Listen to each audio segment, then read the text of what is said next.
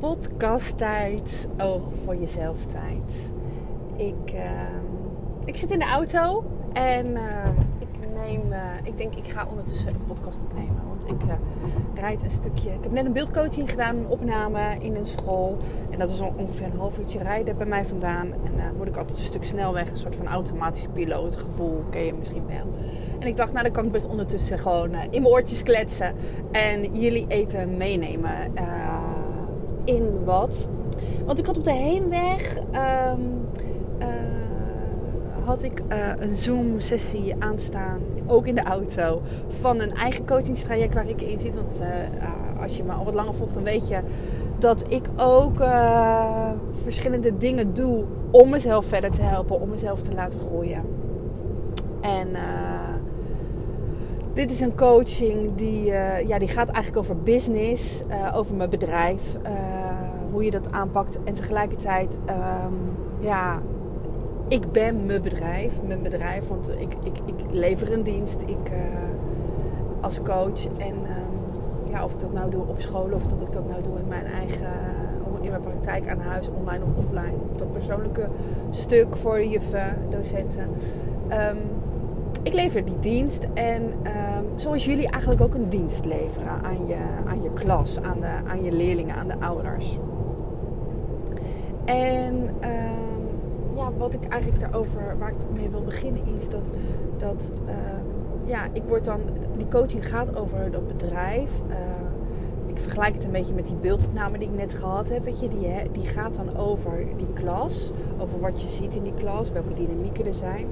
En tegelijkertijd neem je jezelf dus overal mee heen. En ik ook. Dus als we het hebben over mij en mijn bedrijf, dan, dan, heb, ik het, dan heb ik het vooral over, over mij en mijn overtuigingen. En de dingen, hoe denk ik, hoe doe ik, wat voel ik. Wat neem ik daarin mee uh, in mijn dagelijks werk. En dat bepaalt ook hoe ik, hoe ik mijn werk doe. Hoe, hoe ik in mijn kracht sta, hoe stevig ik ben, hoe zelfverzekerd ik ben. Welke acties ik wel of niet doe.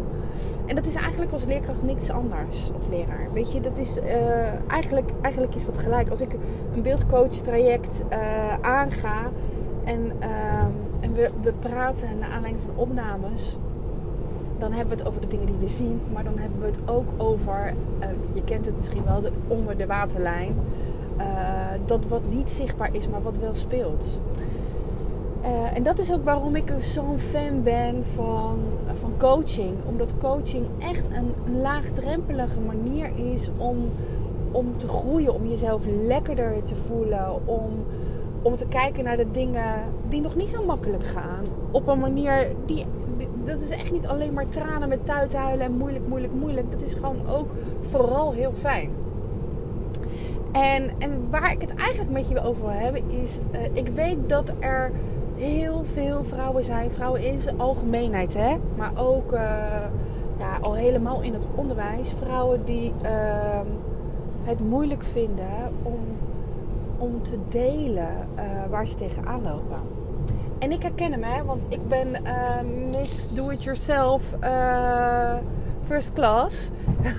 dus um, ik heb ook echt moeten leren om, om, om hulp te vragen. Maar eigenlijk, ja, uh, bij Miss Do It Yourself hoort voor mij ook gewoon, gewoon het, het voor mezelf houden. Het, uh, het, het niet delen. Ik, ja, in mijn, uh, in mijn gezin vroeger praten we eigenlijk niet zoveel over emoties over hoe je je voelde en hoe je daarmee omging. Dat, dat, daar, daar, liepen we van weg. Ik bedoel, als er ruzie, ik, ik kan me herinneren, ik, ik ben een heel fijn, ik, heb, kijk met hele fijne gevoelens terug aan mijn jeugd. Begrijp me goed.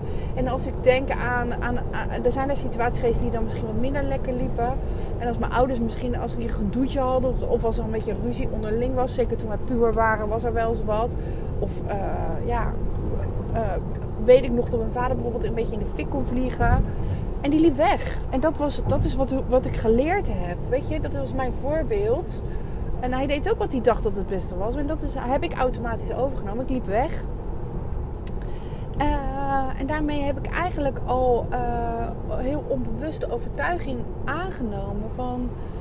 Um, ja, als je je rot voelt of als er iets ingewikkelds is...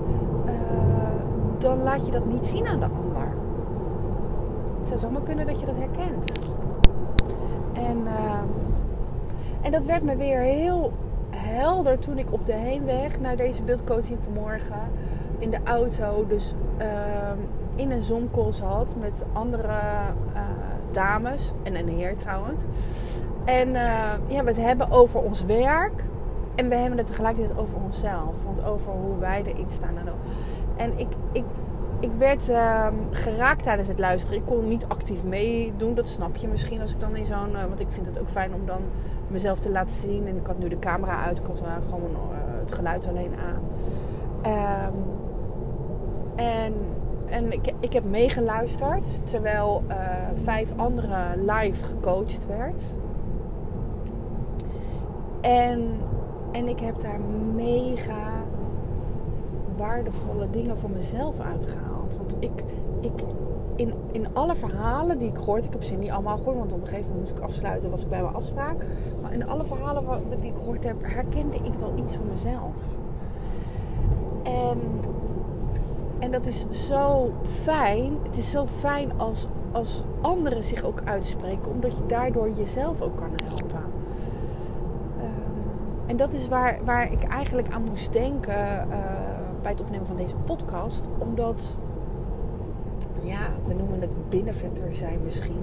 Dat je, op, dingen opkroppen we, we zijn niet zo over het algemeen genomen niet zo open in hoe we ons voelen. Nou, dat is niet helemaal waar trouwens.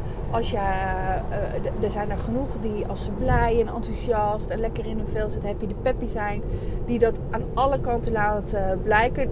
Heel veel mensen, uh, daar, zie je, daar komt het al uit je poriën en dat is heel fijn maar ik heb het eigenlijk over gedoetjes. Over, over je minder fijn voelen. Over ongemakkelijk. Over ja, niet zo lekker in je vel.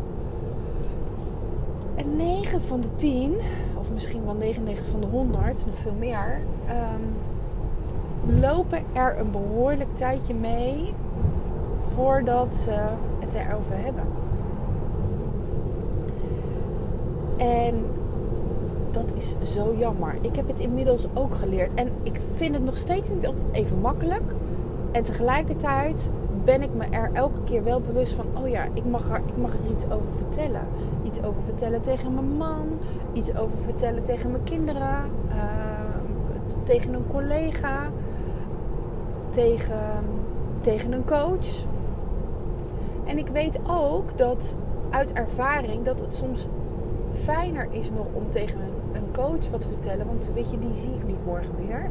Dan heb ik, dan, heb ik even mijn shit, mijn gedoe gedropt.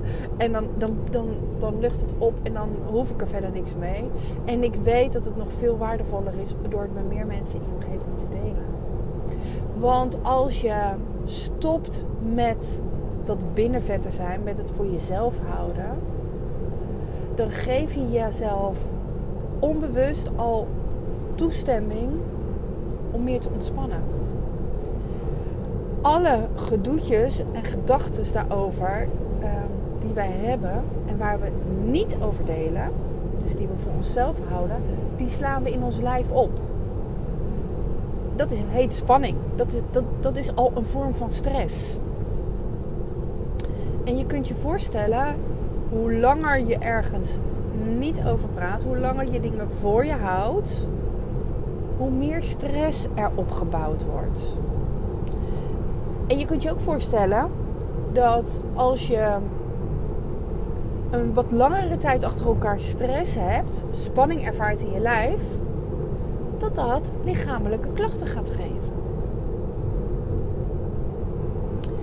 En nou wil ik bij deze uh, even een side note geven. Ik ben geen dokter. Geen medisch advies.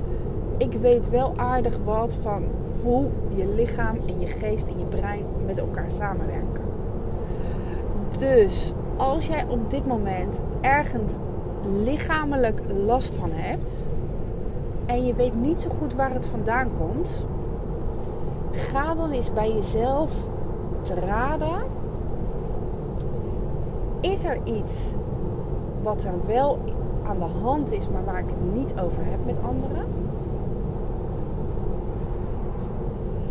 En, uh, of, of misschien heb je het er wel over met anderen. Um, maar wil je eigenlijk liever zelf ontkennen dat het er is. Want we gaan ons zo, je gaat jezelf zo erg helpen door te benoemen hoe je je voelt. Ook al is het shit. Door te zeggen tegen je vriendin welke gedachten je hebt over schaamte. Of over, maakt niet uit wat. Elke keer dat jij deelt hoe het echt met je gaat. En jezelf dus toestemming geeft om dat gevoel er te laten zijn. Want het is eigenlijk een vorm van erkennen van dat gevoel. Geef je jezelf meer rust. Dat is ook, kun je even voorstellen, waarom ehm, mensen bijvoorbeeld in rouw, omdat, ze iemand, omdat iemand overleden is, um, zo lang nog daarover blijven praten. Terwijl misschien mensen in de omgeving wel aan denken: ja, nou is het toch al lang geleden, nou is het wel een keertje klaar. Of waarom vrouwen als ze bevallen zijn bijvoorbeeld, waarom die um, maar over die bevalling kunnen blijven, blijven, blijven praten. Want ondanks dat ze mogelijk op een roze wolk zitten, zijn er ook dingen gebeurd die, die pijnlijk of moeilijk zijn. Uh, of, of, of onverwachts. En het helpt bij het verwerken door het erover te hebben.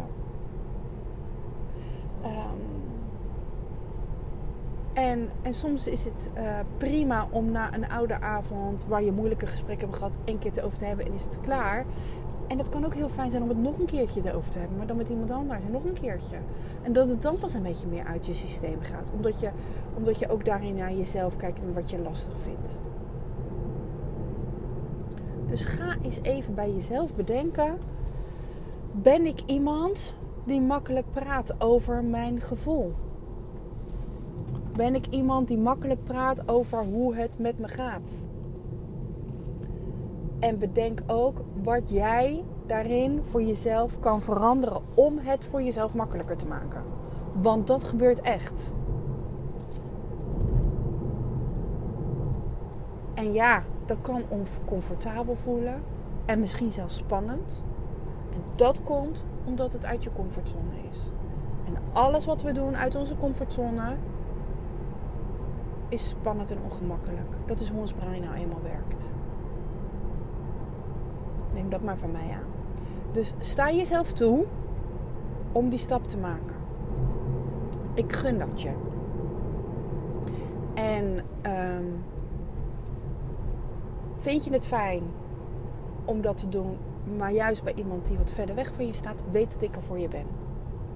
Laat het me weten. Goed? Oké. Nou, ik ben uh, inmiddels weer uh, in de buurt van huis. En uh, er komen wat verkeerslichten aan waarin ik ga stoppen en doorrijden. En knippen lichten aan in de auto en zo. Dus einde van achtergrondgeluidjes. Um, ik hoop echt dat je wat doet met deze boodschap. Want ik weet gewoon hoe groot het verschil gaat zijn als jij hier wat mee gaat doen. Of hier meer mee gaat doen. Want ik weet zeker dat er, als je dit luistert, altijd winst op te behalen is. Oké. Nou, dit is mijn rant voor vandaag. Um, ga het doen. Ik hoop het echt. Uh, dit was het voor nu. Fijn dat jij jezelf dit oog van jezelf momentje hebt gegund. En uh, ik zou het echt heel fijn vinden als jij, uh, als dit wat voor jou is, dat je hem bijvoorbeeld deelt met een collega of een vriendin. Om zo een grotere groep vrouwen te bereiken. Vrouwen in het onderwijs en ook vrouwen daarbuiten. Want ik geloof eigenlijk dat elke vrouw dit wel mag horen. En dan tot de volgende keer maar weer. Doei!